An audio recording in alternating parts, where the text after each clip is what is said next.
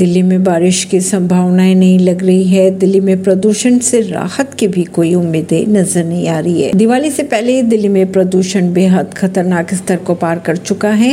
रात की अगर बात की जाए, दिल्ली की तो अशोक विहार इलाके में हवा की गुणवत्ता मापने वाला ए क्यू आई लेवल की अगर बात की जाए तो नौ सौ निन्यानवे दर्ज किया गया। बाकी इलाकों में भी प्रदूषण से हालात बदतर होते जा रहे हैं। परवीन सिंह, नई दिल्ली से।